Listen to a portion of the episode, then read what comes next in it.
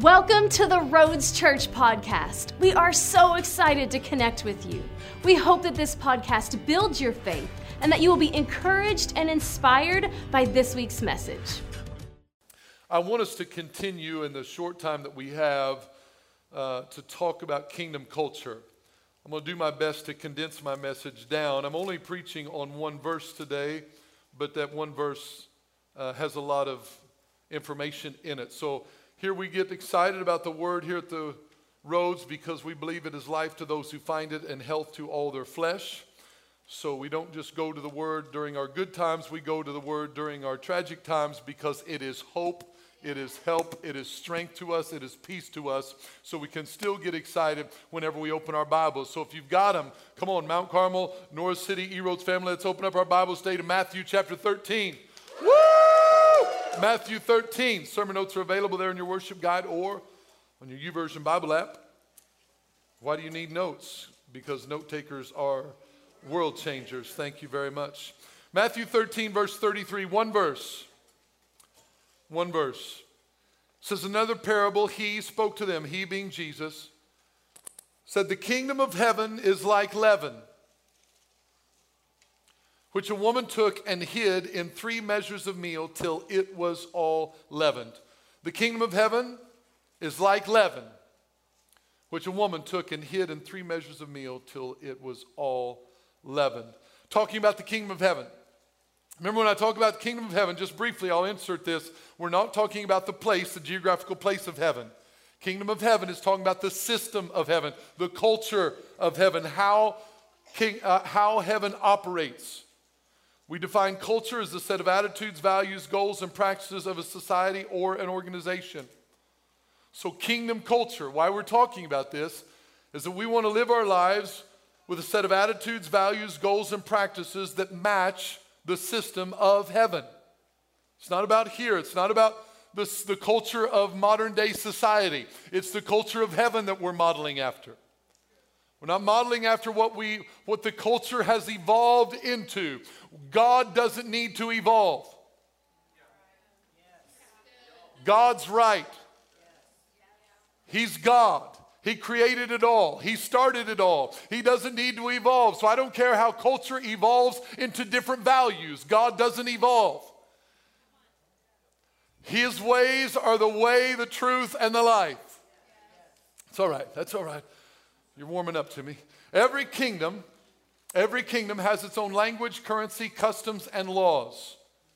Every kingdom. So the kingdom of heaven is no different. The kingdom of heaven has its own set of attitudes, values, goals, and practices. So here's what we're supposed to do we're supposed to model our attitudes, values, and goals and practices according to that. So, what does he say the kingdom of heaven is like? What does he say the system? He likens it to something. He says the, the system of heaven, the, the culture of heaven, the process of heaven, it's like, what is it like? He said it's like, it's, it's like leaven. Leaven. What in the world does he mean by leaven? I did a lot of studying this week. I can't give you all of it. Some of you bread people, you know a lot more than I do. I knew nothing about baking bread. I knew nothing about yeast, how it works, anything, so I went on a deep dive. Deep dive of studying the intricacies of yeast and leaven. I don't have time to tell you all of it, but it was really good. We'll talk about it sometime. But here's what leaven means the word leaven means to ferment, it's the main ingredient added to make bread rise or yeast.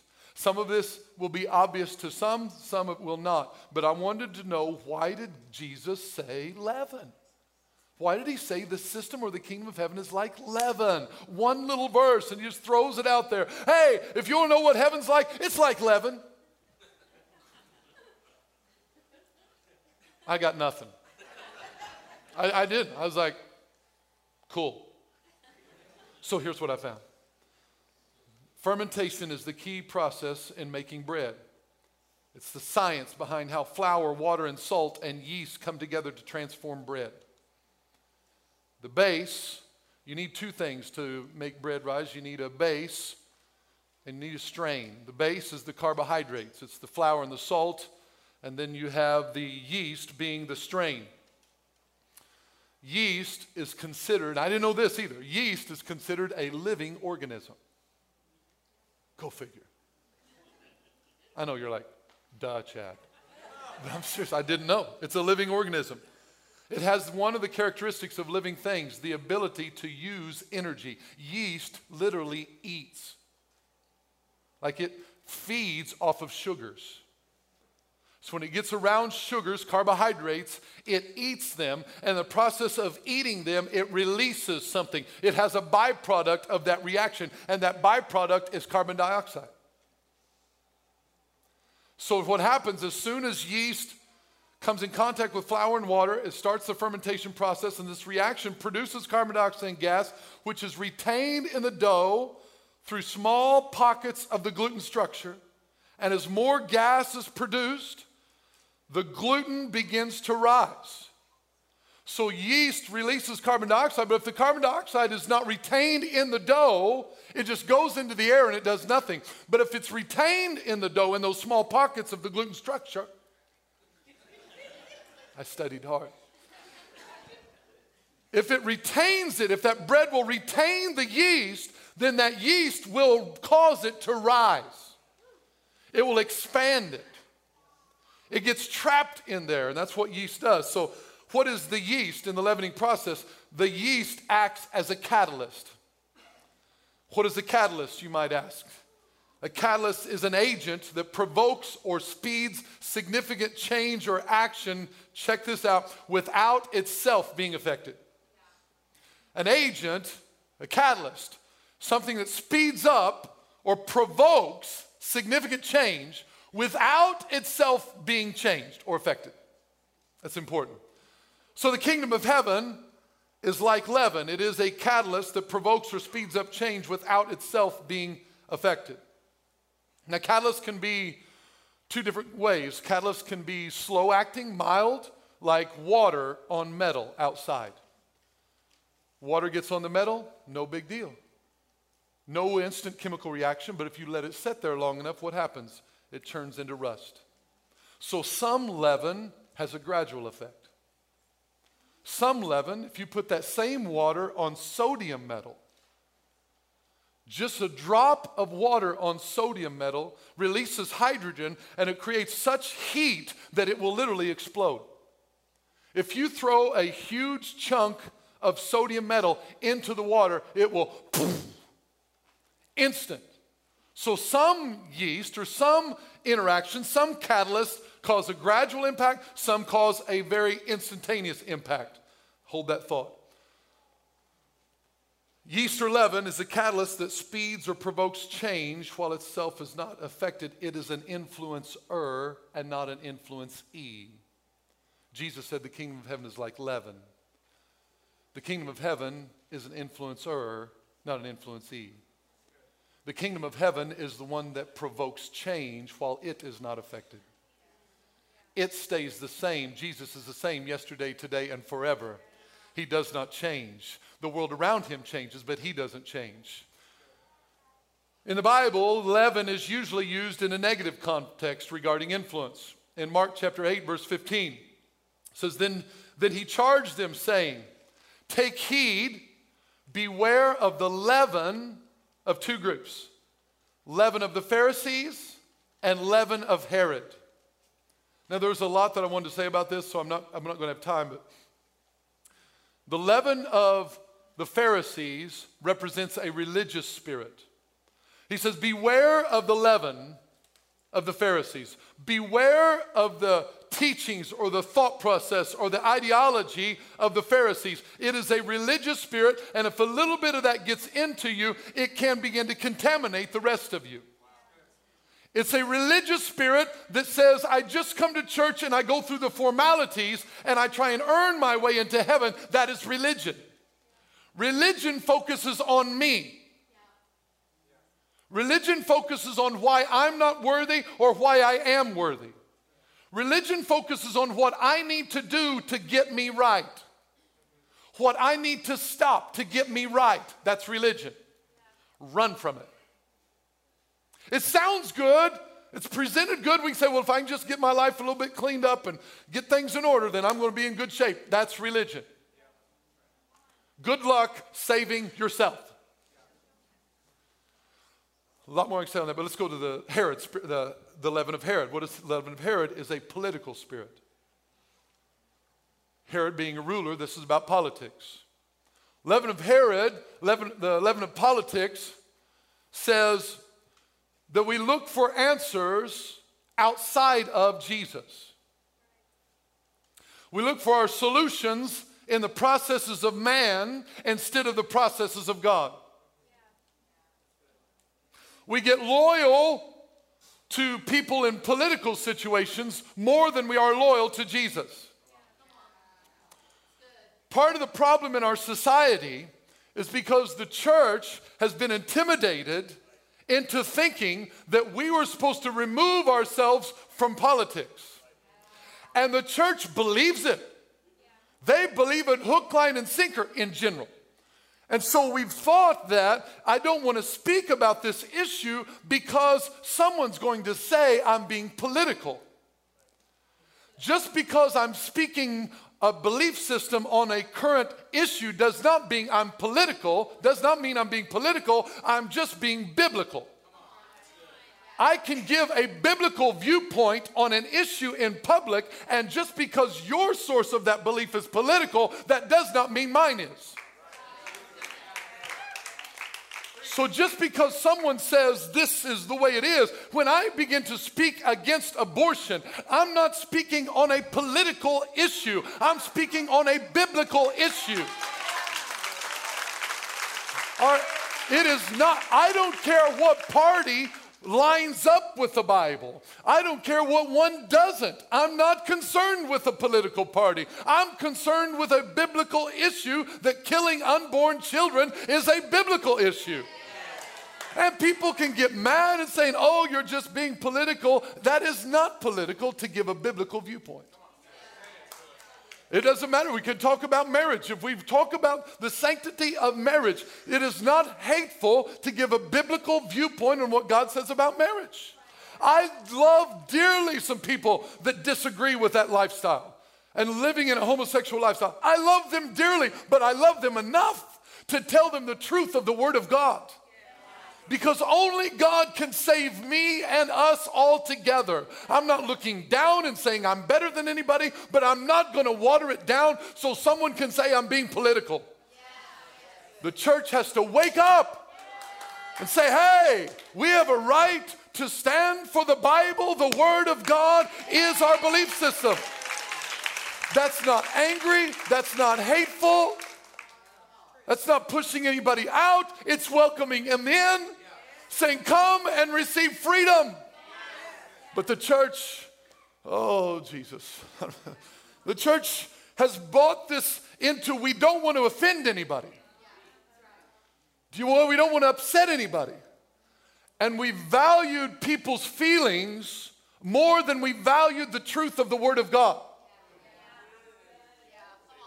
I don't want to say anything because I don't want to hurt their feelings. So I know pastors that are changing their position on same sex marriage because they just don't want to offend anyone. I'm not here to offend anyone intentionally. Here's what I'm saying I am not going to be judged someday on the size of my church. My objective, called by God into this ministry, my objective is not to get as many people as I can to come into the church. My objective is to rightfully divide the word of God and deliver it to people and let them decide what they want to do with it. Because when I stand before God, I won't be able to take however many hundred, however many thousand, and say, Lord, look at my flock. Look what I did for you. I will stand alone all by myself. And he will say, Chad, did I not say in the word that not many of you to, should desire to be teachers because they will receive a stricter judgment? Yes, sir, you did. What did you do with my word? Well, I didn't want to hurt anybody's feelings. I didn't want anybody to bash me on social media. I didn't want them to cancel me. I didn't want to ruffle anybody's feathers. So I just acquiesced and placated and conceded. So they're nice people, so I don't want to offend. When is the church going to say, God, let me be leaven? God, let me be yeast.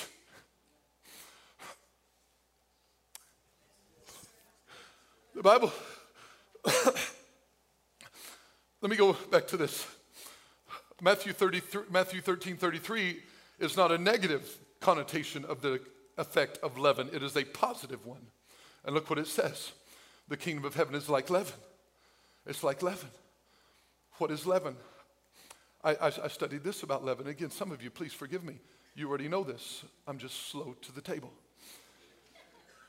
But when you, when you get dough and you sprinkle in some yeast and you knead it, you work in that yeast and that yeast starts to get into all of it.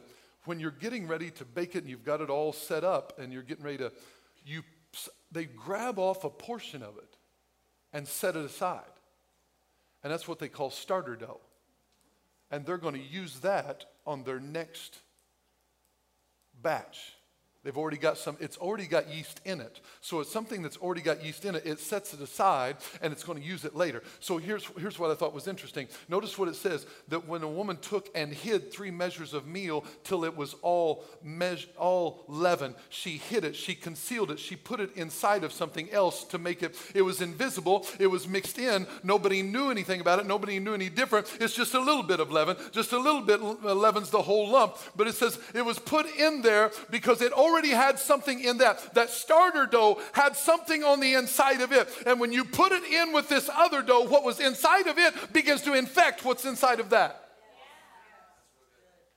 So, so it goes on to say this. So, what's the spiritual application? Let me give it to you in just the, oh, man, I need 20 minutes for this part, but I'm going to do it quickly. What is the spiritual application of leaven? Living yeast is a living organism. I thought this was incredible. So, I'll try to do it just from memory. I studied really hard. So, so yeast really gives off carbon dioxide. And I'm like, wait a minute. So yeast is a living organism that does what it does, whatever yeast does. And its byproduct that it gives off is carbon dioxide. And that carbon dioxide, if retained by the bread, causes the bread to rise to a level that it could not on its own processing, processing, processing. Lord, what are you saying? What are you saying?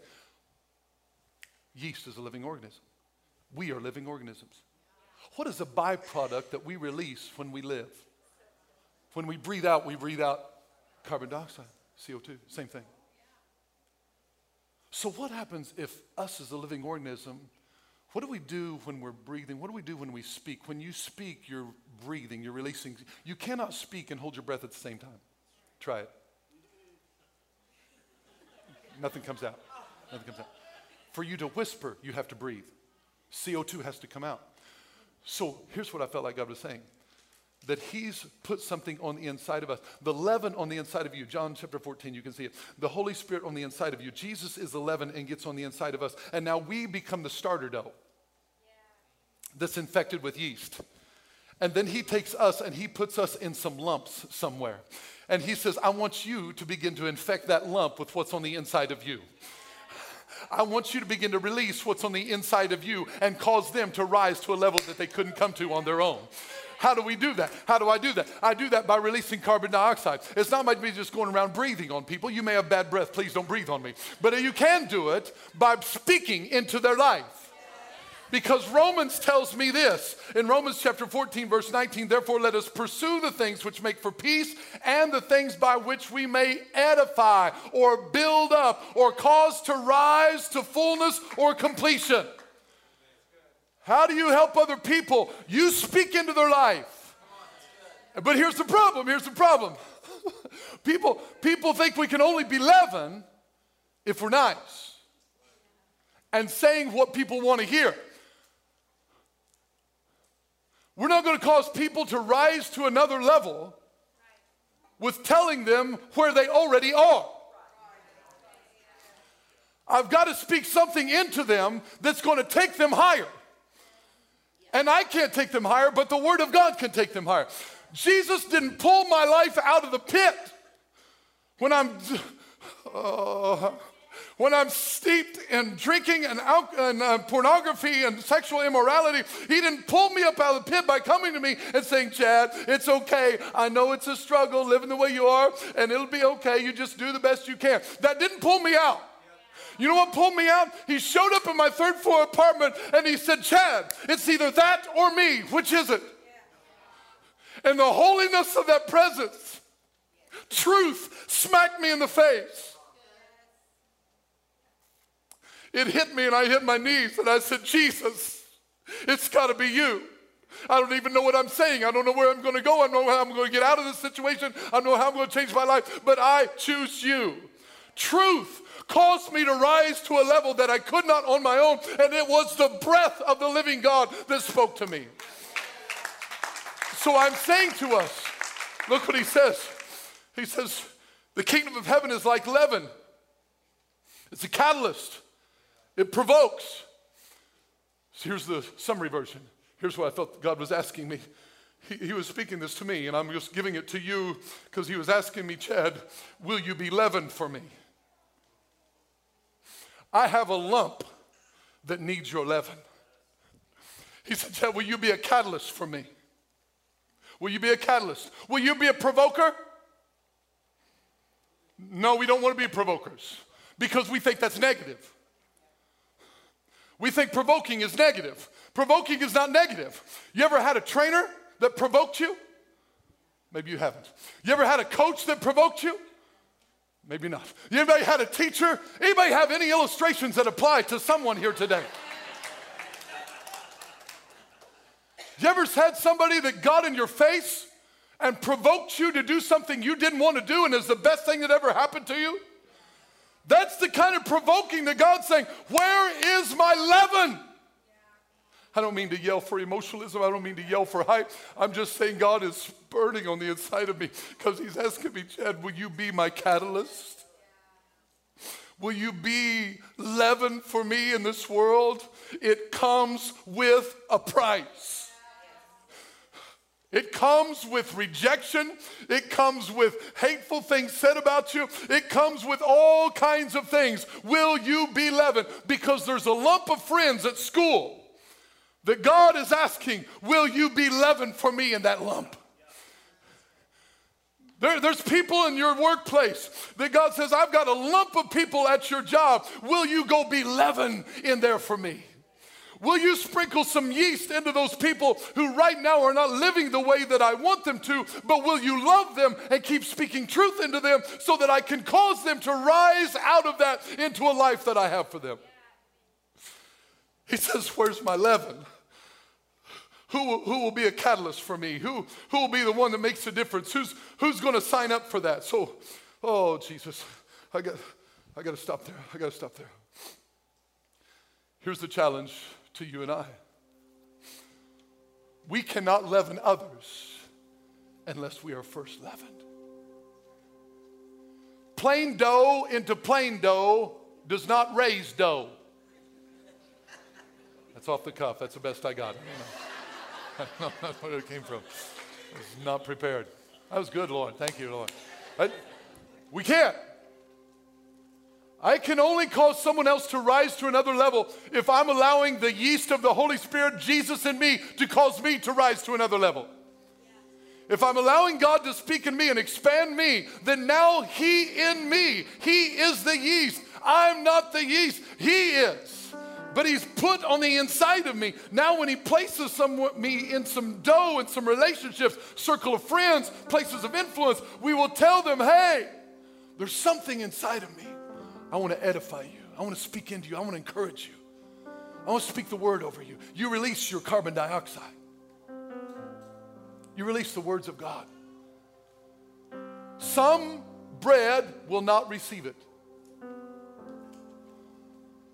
If there's no pockets in that gluten structure, the carbon dioxide goes into the air and does nothing for the bread. But if the bread will hold it, Oh, if the bread will open up parts of its life to receive it,